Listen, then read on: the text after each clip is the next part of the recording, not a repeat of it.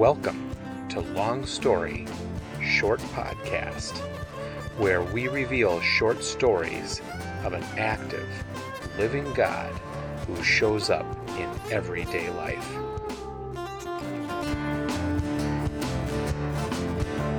You paid the price for all the world and me. You paid the price for all the world see. And for those who choose you now, shalom. Shalom. Shalom. Oh, I wish they would all see.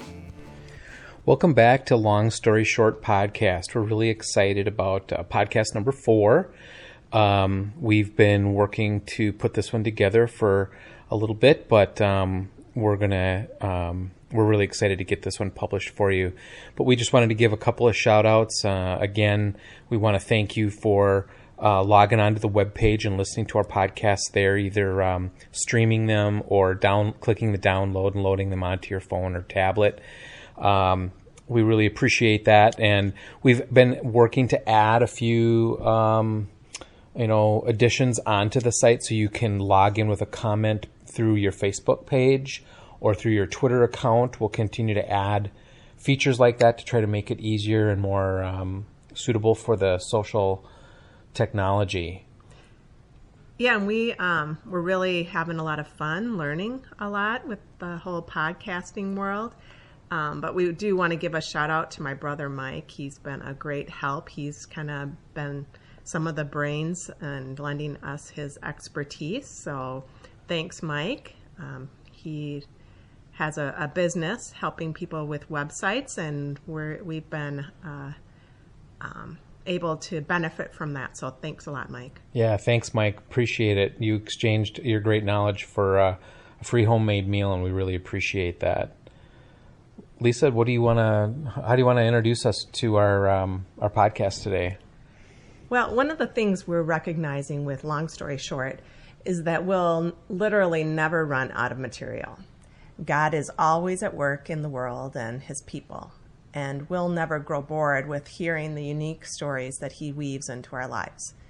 It's no coincidence we met Dave and his family while on vacation. We know that God brings people across our path for a reason, and we're, if we're paying attention. He may have a message to speak into our lives, or he may want to show encouragement through us. Life is so much more of an adventure when you see it that way. Yeah, I've had the opportunity to touch base with Dave several times since we met with him and his family on vacation earlier this year. I've taken several business trips uh, down to the city where he actually uh, lives uh, since then, and uh, I've gotten to know more and more of his story uh, even since we first met him. And you'll hear here in his story this that he shares. He'll reveal how God it works in our life can sometimes take surprising turns. Uh, it certainly has for Dave. Um, God never offers the luxury of knowing what's ahead. I mean that there's always a big unknown, and there's an element of big trust that you have to put in Him. So sometimes circumstances in a single day can change your life forever. You'll hear that when you listen to Dave's story. Some of Jesus' apostles were fishermen. They had no reason to think that would ever change until their paths crossed with his. What about Paul? He was an arch enemy to Christ followers. His experience, position, intellect for Saul, who became Paul, they all pointed to a clear path of who Saul would become until he became he came face to face with Jesus and then became Paul. Dave was set on a path in life. It all seemed very clear to him where he was going to go and what he was going to do. There was no turning back. He was locked in, focused, until Jesus turned that upside down. At times, it's been a crazy adventure for Dave, but he's never looked back. I've been a follower of Jesus Christ for well over 30 years. One thing I've discovered that while life has its amazing highs and its terrifying lows, when one lives their life with Christ, it is a grand adventure. Well, my adventure began during my sophomore year at the University of Portland. Since I was a very young man, I had wanted to be a fighter pilot and an astronaut. I was in Civil Air Patrol instead of the Boy Scouts. I learned to drive when I was 16 and started learning to fly when I was 17. When I got to college, I entered the Air Force Reserve Officer Training Corps. In my first two years, I was the top cadet of my class, which earned me a, tri- a pilot training slot in the Air Force. At 19 years old, I was the epitome of success, and once I had graduated, I would be off to realize my dream. Yet, even as I was on my own and a shining example of achievement and success on the outside, I found that on the inside, I was not really all that satisfied. I had this nagging sense of emptiness, loneliness, and eventually sadness. I may have had the world by the tail, but I felt like there was something more, and I didn't know what it was. As many college students do, of course, I got involved in the campus party scene, but alcohol and occasional marijuana did not lessen the growing hollowness and depression that was becoming my life. Even though my life was losing its meaning, God had a plan and a purpose for me that I couldn't possibly imagine. Well, a brave friend of mine had seen a Bible on my bookshelf that was a gift from my parents in high school. One Wednesday afternoon, he abruptly asked me if I was a Christian and he invited me to come to church with him. Of course, I was shocked. No one could tell from the way I was living my life that I had any Christian background, much less any beliefs compatible with a Christ follower. I didn't want to offend my friend, so I managed to carefully skirt this question. I thanked him for the invitation, but I knew I'd never accept it. I mentally filed it away for future reference when I was 70, maybe, and might change my mind then. Yet a series of strange circumstances, which is another story all by itself, occurred within literally days of my friend's invitation. I found myself in church with my friend that very next Sunday, March 8, 1981. On that day, the Holy Spirit visited my friend's church in a unique way. That church had never experienced such power before that day, and to my knowledge, it has never happened since.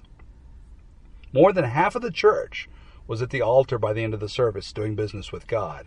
I found myself on my knees with the crowd, begging God to forgive me. And I told him right then and there that I did not want to go back to how I'd been living before. Well, the next day, another friend in my college dorm heard what had happened to me, and he couldn't believe it. Uh, I seemed the last person anyone would expect to become a Christian. My other friend confirmed the commitment that I had made to follow Christ. Then he explained to me how I could daily acquire God's power to live out my commitment by being filled with the Holy Spirit. Well, I'd never heard of that, and I that you know I could have a vibrant relationship with God where He lived through me. Well, this was the beginning of an adventure that's lasted more than 30 years. I had an indescribable sense of purpose, fulfillment, and satisfaction. I, I, took down my centerfold, stopped using foul language, and no longer needed to soothe the ache in my heart with alcohol and drugs. It wasn't that I was trying to be a better person, but rather God, who is a better person, was living through me. I didn't try to change my life, but incredibly, He changed me instead. It's not that I'm perfect, uh, you know, because as much as I trust the one who is perfect, who lives in me, I am a different man. Well, what I did not expect, though, is that more than my character would change as I continued walking with Christ. Even though I was inexperienced and barely knew the Bible at all, within a few months, God gave me a clear, overwhelming call to begin a student ministry at my university with Campus Crusade for Christ, now known as Cru. I connected with various Cru staff who helped me grow in my faith, as well as helped me start and lead a student ministry at the University of Portland for the three remaining years that I was in college. Through many more generations of student leaders and Portland area Cru staff, that ministry exists still to this day. Well, before my last year of college, I was given an opportunity to spend most of my summer on a special very secret summer project in the Soviet Union at the height of the Cold War. God began showing me then that not only could He use me to introduce people to a new life in Christ and help them grow in their faith, but He wanted to have me involved in ministry the rest of my life. As an expression of this increasing awareness of God's call in my life, I was talking with Him one day in a quiet time uh, during uh, a week just before the last semester of uh, my college career, my, the last fall semester.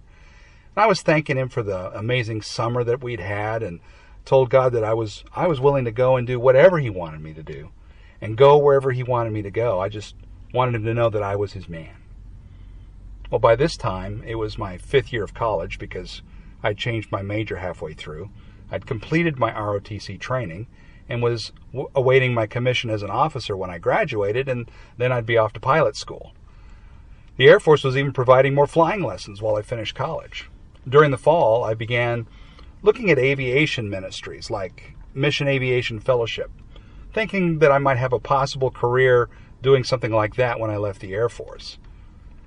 In the interim, though, I thought, well, I, I could use my position of influence as an officer and a pilot to have a ministry while I was in the Air Force and I began the application process that October to be an affiliate with Cru's military ministry.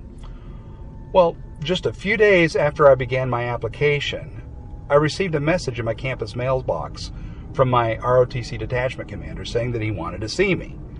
Well, I cut my hair, put on my uniform, and reported to the colonel, unaware of what he really wanted because I'd spent uh, my time in the Soviet Union the previous summer, the Air Force Office of Special Investigation was having difficulty updating my security clearance, which that's a problem for a pilot candidate. Uh, my commander also, he never really understood why I wanted to evangelize the enemy. He didn't understand that. And he also noted that my enthusiasm for the Air Force had waned after I'd become a Christian. It seemed to him that I was more motivated by ministry than flying. And the colonel then pulled out my enlistment contract that I had signed years ago. I had never read it. And he showed me a clause deep in the contract that would allow me to request a release from my Air Force commitment. And he suggested that I seriously consider leaving the Air Force to go into full time ministry. Well, yeah, you can imagine my surprise. I wasn't looking for a way out of the Air Force. I had didn't even think it was possible. I was just trying to do what I thought God wanted me to do each day. And I'd not thought that He'd want me to change my career too, or that I even could. Well, as I prayed about it, I had an odd assurance that that was exactly what God had in store for me. Within three months, I had an honorable discharge from the Air Force, no obligation to pay any money or serve any time, and I was accepted for full time staff of Cru. Well, 30 years later, I am still with Cru. I have a wife, four children, and a vibrant ministry with cultural and intellectual influencers. The adventure continues, sometimes serenely, and other times it's a white knuckle roller coaster ride. Do I miss flying? I, I do admit that my blood boils every time I see a hot fighter plane, but I have no regrets and no doubts. I wouldn't trade this adventure for a whole squadron of F 35s. Trust God let Him live through you every day in all you do. And you too can have your own custom crafted adventure your entire life. And one that will last for all of eternity once this life's done.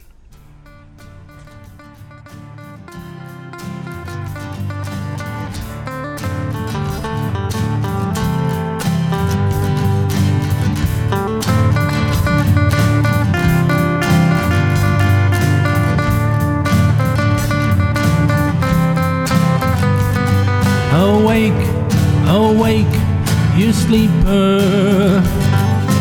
Cast away your slumber. I will not be silent.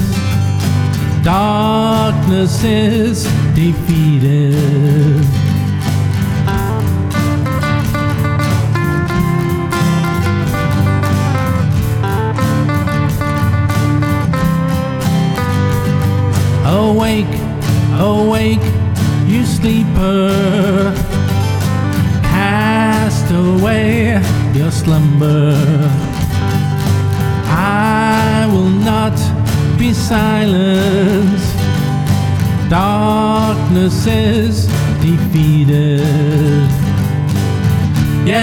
Yeshua, you're the morning star.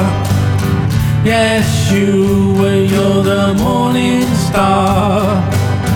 Yeshua, you're the morning star. Yeshua, you're the morning star. A star will step from Jacob. A scepter will rise from Israel to crush the corners of Moab.